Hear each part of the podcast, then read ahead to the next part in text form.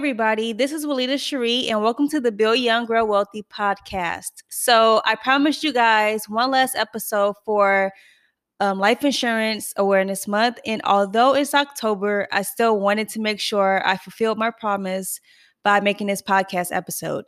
So, this is going to be a little impromptu, but I am going to try to get to the point as quickly as possible. Um, but I just want to talk to you about what you should do after you get your life insurance policy.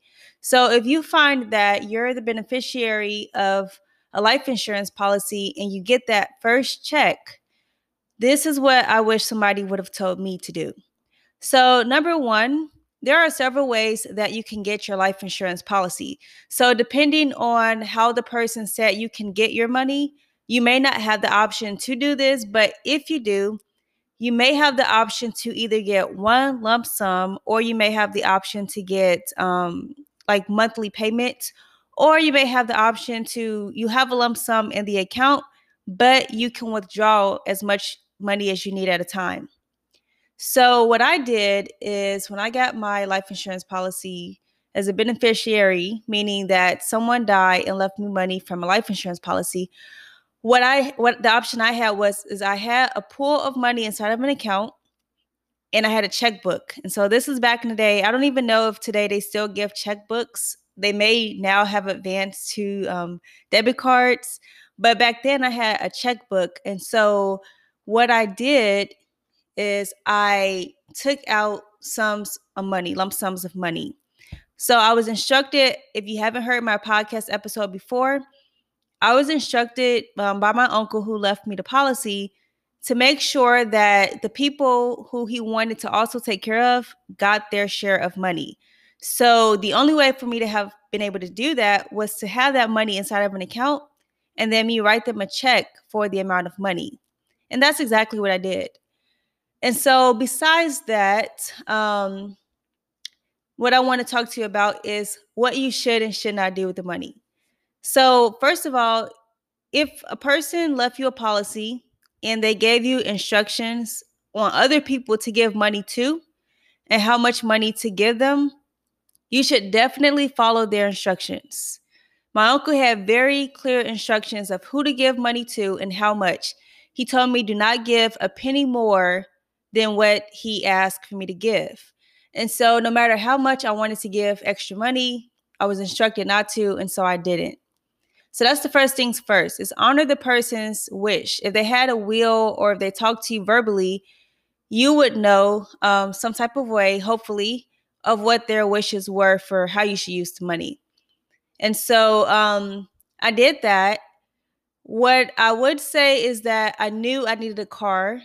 Um, I had a I had a car my parents bought me, but in terms of reliability, the car probably was not going to last as long as the car that I ended up purchasing. Um, so I would say make sure you take care of needs with that money.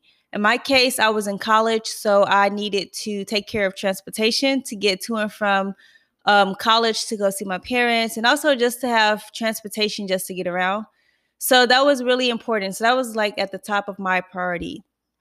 Um, also, with the money, if I can go back for a second, I had to pay for the funeral with that money. So um, some people have like a set of money put aside for just the funeral costs. Some people it's part of the life insurance policy. In my case, I was responsible because of a whole nother story. I was responsible to pay for all of the funeral expenses, um, which came to be about ten to twelve thousand dollars. So if you do get a policy and there is not any money set aside for the funeral, before you go splurging, make sure you take that money and you automatically deduct the cost of funeral arrangements um, so that you can make sure the person has a proper burial. Um, so that's that. So make sure you honor their wishes. Make sure you have money set aside for their funeral. Um, and make sure you take care of your needs first. So those would be the things I would say. Absolutely make sure it's done first when you get that money. Now, what I wish I would have known is how to actually take that money and invest. And I did not do it because I didn't understand how to do it back then. But my mom, she suggested I get an apartment uh, complex on campus um, to invest because college kids are always going to need some place to stay. And after like sophomore year, most people go off campus and stay at an apartment. So she said it would be a good way to have passive income. Well, because I did not have a way of understanding it, I did not do that. So I basically, in my mind, I blew money that I would never get back in that way um, to use money for an investment strategy to make more money. But I would tell you if you do get money from a life insurance policy or any type of money in general, um, I would say take that money and educate yourself on an investment strategy. Um, find a mentor if you have to, read lots of books, take some courses, and then invest that money so that way you can make more money. I really w- wish I had knowledge about that back then. But one thing I did do well is I budgeted. So I had that checkbook, and every single time I took money out of the account, I wrote in the checkbook what that was. So I know exactly where the money was going. And so that's important. You need to know how to budget because if you do not write the items down that you're purchasing, what could end up happening is, especially if you get a check, is that you could spend more money than you think you have and you can cause the check to bounce, meaning there's a negative account. And I'm not sure how it works with a life insurance policy, but with traditional checking accounts, if you write a check, you can be charged um, late fees and penalties. So I would highly suggest, if nothing else, for you to track how much money is left in the account, is that you make a budget and then you um, itemize exactly how you spent that money so that you can account for how much money you have, how much money you're um, deducting out of the account, and exactly what you're spending the money for. So that's um, those are a few pieces that I think you should absolutely know about when when and if you ever become a beneficiary and actually receive the money from a life insurance policy. But I do want to have this last um, conversation with you guys. Sorry if my, my voice kind of fluctuated there. I want to talk to you guys about what I wish I knew then that I know now. So, also with that money, I wish I would have gone gone to get counseling. And it may not seem like a big deal, but when you lose somebody that you love, you kind of you will go through a very traumatic period of your life. And if you don't get the proper help, you can be stuck in that for a very long time. I know people who lose parents, they typically, for a long time, sometimes even for the rest of their life, even with counseling, they still have that scar, which is normal. Um, and then you have people who lose a kid. If they lose a kid, uh, same thing as losing a parent. It's kind of like a lifelong scar that, that goes with you.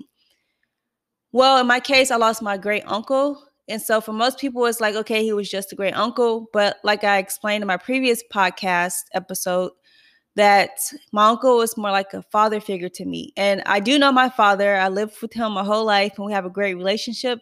But at that point of my life, my dad was working a lot. So I really did not get to see him, talk to him, or interact with him like that. So my great uncle kind of filled the spot for that. So when he died, it was like losing a parent um, for me. And like I said, it played such a big impact that it took years before I can even just stop crying. And it seems like an over exaggeration, but I really did cry almost nightly for years, about almost eight years. And so I wish I would have gotten the proper counseling because people they always say like, "Oh, I'm sorry for your loss," or "I'm I, I wish they weren't dead," or something like that, or things would get better. But I mean, that sounds like good things to say, but in reality, those words are empty because they don't make you feel any better about the situation. And so that's kind of what the case was with me is that people were talking to me, obviously, but they weren't the things that I needed to hear to help me to actually heal and get over the hurt of losing my uncle. So I would say if you do get a policy, to set aside some money to get really good counseling early so that you can live the life that they would want you to live, which is a, a more fulfilled life than they were able to have. Um, probably because they more than likely die prematurely. In my in the case of my uncle, he was in his 50s. So you don't want to spend the rest of your life mourning their death because then it was kind of like not honoring their death, if that makes sense. And so I, I finally came to that realization after a long time and lots of prayer. um, but I, I really do think that's something that people should consider doing early in the case of losing somebody and receiving a life insurance policy. So those are all the, the things I wanted to talk to you about in this um, episode. It was like I say, impromptu. I don't I, normally I have notes where I kind of can guide myself, so I stay on track. Today it's just me talking off the top of my head, and I do hope that this podcast episode was able to help you out. If you like this podcast episode, please consider subscribing. It's for free. Um, tell your family and friends about it. On this podcast, I talk about a lot of stuff, mainly financial stuff, but you'll get to learn about me, books that I like, um, my philosophy about certain things. It, it's just so much that I want to share with you guys. So, the whole purpose of this podcast is like basically me sharing wisdom with people who I can't actually talk to on a day to day basis. It's kind of like our way that we we can talk well i can talk to you about the thoughts that goes on in my head and the things that i've learned and experiences that i've gained um, and hopefully one day when i have kids if nobody listens to this podcast maybe my kids will listen back and have this as a memory of the things and the lessons that i want them to learn about one day so um, like i said that's all i have again if you haven't consider subscribing to the podcast. You can find me on my social media at Willita Cherie, and it's spelled W I L L I T A C H E R I E. And you can feel free to shoot me a DM. Um, I do respond. I'm not an instant responder, but I do respond. And I do appreciate any support you guys give. And so until next time, I will talk to you later.